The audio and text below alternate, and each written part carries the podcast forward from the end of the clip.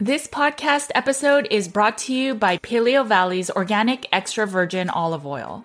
Now, we all know that many olive oils are cut with seed oils or that they are rancid, and so it's not always easiest to find a quality and properly sourced olive oil. Yes, in case you didn't know, many store bought olive oils are diluted or blended, compromising both taste and quality, and may even cause rancidity. I'm really glad that Paleovalley's extra virgin olive oil remains pure and unadulterated, sourced from a single organic valley in Greece. Paleovalley ensures freshness and nutrient content by packaging their olive oil in dark glass bottles. At a certain point, I stopped using extra virgin olive oil, but once our practice started working with people with chronic inflammatory response syndrome or CIRS, we started recommending it for the reduction of TGF beta 1. It is a immune system marker that shows inflammation both for COVID-19, CIRS, and actually many other illnesses. So if your TGF beta 1 is high, you may want to try incorporating a little bit of extra virgin olive oil. Make sure to check it out. It comes in a 2-pack package and remember all Paleovalley products are guaranteed with a money back guarantee. Go to paleovalley.com slash NWJ to get 15% off your order. Thanks for supporting companies that support this podcast. Hey guys, it's Judy from Nutrition with Judy.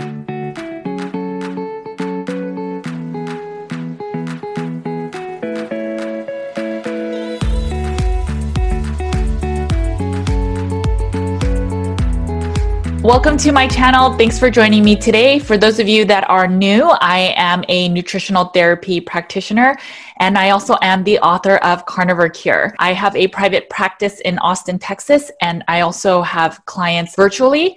And I help my clients to get to root cause healing by focusing on gut health and uh, using a meat based elimination diet. All right, so in this video, I am going to talk about how to get started on a carnivore diet you know, it's obviously January and a lot of people start a new diet or new resolutions to have a good new year. And so, you know, this is also World Carnivore Month. So I just wanted to you know, provide some kind of basic tips to get you started and what I've seen with my clients and even in my own journey as to what makes you kind of get successful and stick on a carnivore diet. I recommend always, um, maybe it's because I studied psychology, but I always recommend that you take some time and uh, figure out your why. So, not just I want to lose 20 pounds, but why do you want to lose the 20 pounds? Um, is it because your motivating factor is your family or your loved ones or your kids?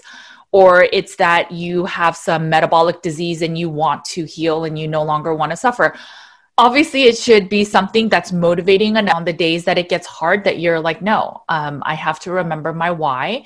And for me, I wrote down like a journal my why, where I was in that present time, and what was wrong enough or motivating enough for me to then want to change. These things are so important so that that on the days that it becomes hard that you can look back and be like actually I know I need to stay the course.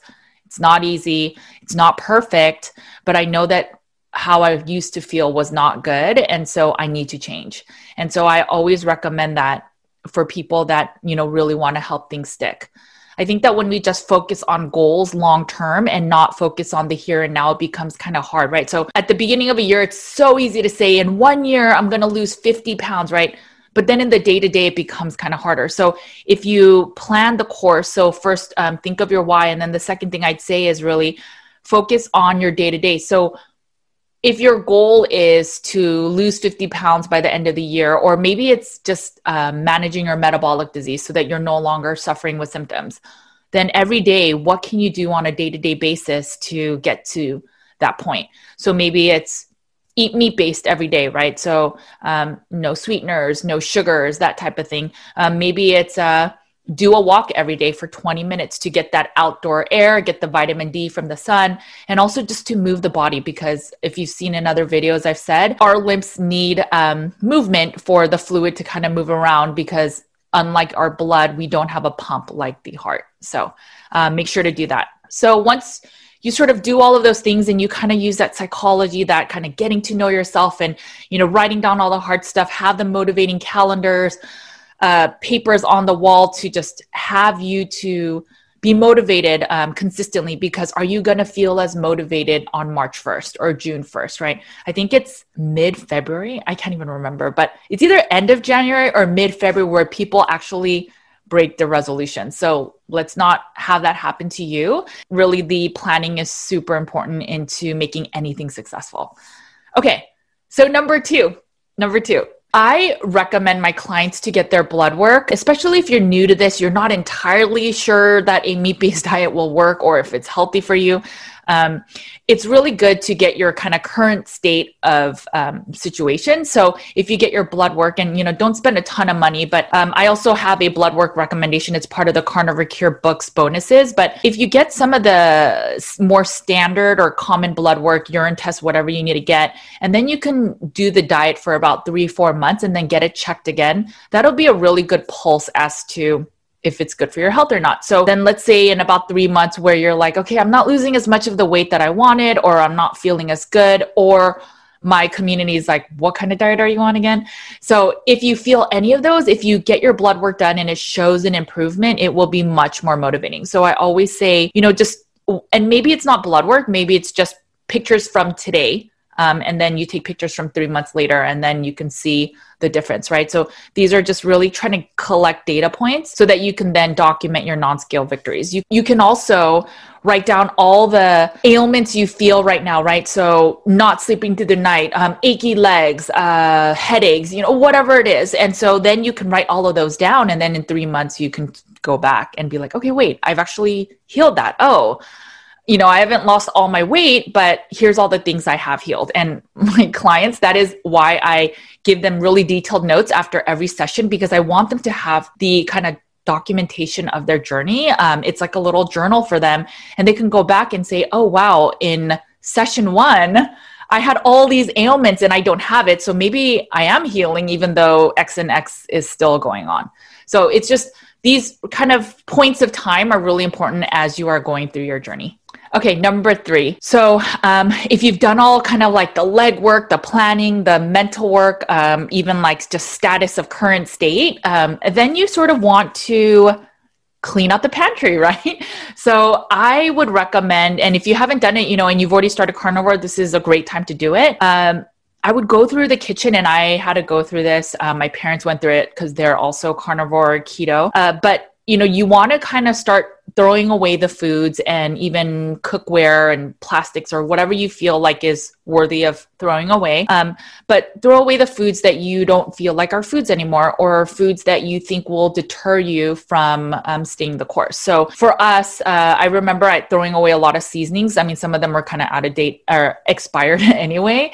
Uh, but some of them, it was like there was flour or quinoa and I had to throw it away. And so we did a lot of cleaning. And yes, it feels wasteful, but you got to think of it that some of these foods, if they're toxic to your health, then it's not really a waste of money in a sense. Don't think of it as a waste, but as an opportunity to kind of clean your pantry and and finally start healing. The more that these kind of trigger foods are not around, the easier it'll get for you. If you are doing this diet and no one else in your family is, uh, that was me.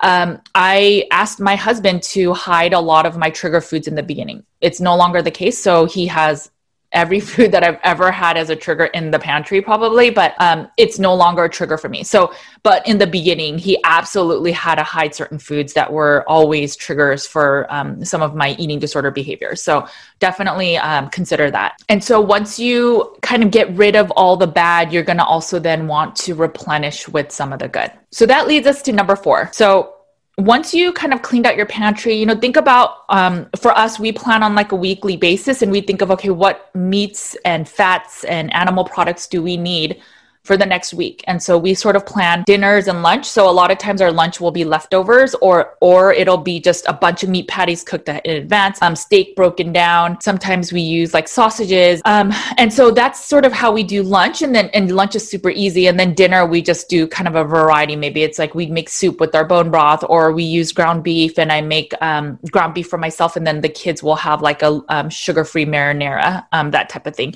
We use a lot of eggs. So based on your economics, I would say just kind of plan accordingly. If you are not snacking anymore, you're not adding all these additives, seasonings, um, all these other things, this diet is actually can be uh, relatively cheap. So when people say carnivore is um, very expensive to do, I, I don't think that's true because again, you're eliminating all the other stuff that you would buy in terms of uh, food consumption. I'd say um, you know, in a given month, just plan what you need. Um, if you know that there are days that you're going to be working late or you'll be just really busy and you can't really do some cooking, I always recommend having just easy, preparable food that you can kind of throw in the microwave or throw on the oven real quick and you can just eat it. So uh, I like to always have one piece of steak or um, some ground beef or some eggs that are you know ready to cook so that i'm not like oh well i'm so hungry and there's nothing else to eat. Well i guess i gotta just eat some carbs right? So always prepare and just have enough food um, yeah so that you can then uh, then you can be successful on this way of eating. And if you go on any of my social media platforms, you can find this graphic. I'll probably share it soon anyway, but it's the carnivore diet, kind of what to eat. It's really basic, but just think about that any animal based food is on the table. So right now, while you're just trying to get acclimated to being burning fat and um, not eating carbohydrates, just eat the meats you can that means you're eating Subway meats, that's fine. Just for now, just get the sugar out of your body. Um, if you're craving any bit of sugar, I'd say roll up some deli meat, put a stick of butter in it, and eat it. I know it's so counter to what we would think would make sense when you're craving sugar, but I would just highly recommend um, that you just eat as much meat. Don't worry about the fasting. Don't worry about the macros. Don't worry about any of that in the first month of while you're trying to get acclimated, but just make sure that you're eating enough. As you get fat adapted, you're not going to feel as hungry. You're not going to feel that hunger um, that we normally get eating carbohydrates, but that doesn't mean that you shouldn't be eating enough. Um, I'm going to do a video on macros, so make sure to check that out soon. Um, you can also get the Carnivore Cure book. So in the back of the book, there are tables where it talks about the uh, various food foods. Um, it's like a table of like meats, fats, and minerals of different kinds of meats, uh, their nutrient profiles. There's one for seafood. So I highly recommend getting the book too for that. And yeah, um, you know, take it simple in the very beginning. You can fine tune later. This whole carnivore cure book is about fine tuning your carnivore diet. There are some people that do carnivore for a while and then it doesn't work as well, right? Or some benefits don't seem to be everlasting. So that's when you can fine tune. But for now, while you are just trying to get used to the diet, eat as often as you need, eat as much as you need. Um, just eat so that you are getting off of the carbohydrates and then drink plenty of water, but just stay away from the sugars. I'd say make sure to eat enough fat. Don't fear fat. If you can, eat the suet, the tallow, the butter, um, the bacon fat, whatever it is. But you also need a lot of fat for energy. And again, I will talk about it in the macros video. So again, remember the five things. Number one, sit down and write your goals. Number two, get your blood work or just get some sort of snapshot of the present. Number three, remove any toxic foods, trigger foods, trigger anything in your life currently. Just figure out what things and foods and people are triggers. And then maybe you just want to remove that for a short bit as you are getting acclimated. And then the fourth thing is make sure to plan your meals, plan the food, uh, figure out that you always have some kind of meat readily available. Maybe it's just dairy, but you know, just get some of the meat. And then number five, make sure to get the foods that you want to eat. So again, you know, get some beef, chicken, lamb, pork. I say eat a variety. I'll probably talk about it in a different video, but make sure to eat a variety because all different animal foods have different nutrient profiles. So you want to make sure and eat a variety to get a more well-rounded dose of nutrients. Um, in the beginning, if you want to just eat beef, that's fine. Just, you know, do what's best for you. Don't get bogged down by the nuances and just make sure to get acclimated. That is the most important thing. And no matter what, prepare, prepare, prepare. If you like this video, please make sure to subscribe, hit the bell, and share this video with people that you think needs it. Thank you so much again. I will talk to you guys soon. Make sure to eat a lot of meat. Take care of your bodies because it is the only place you have to live.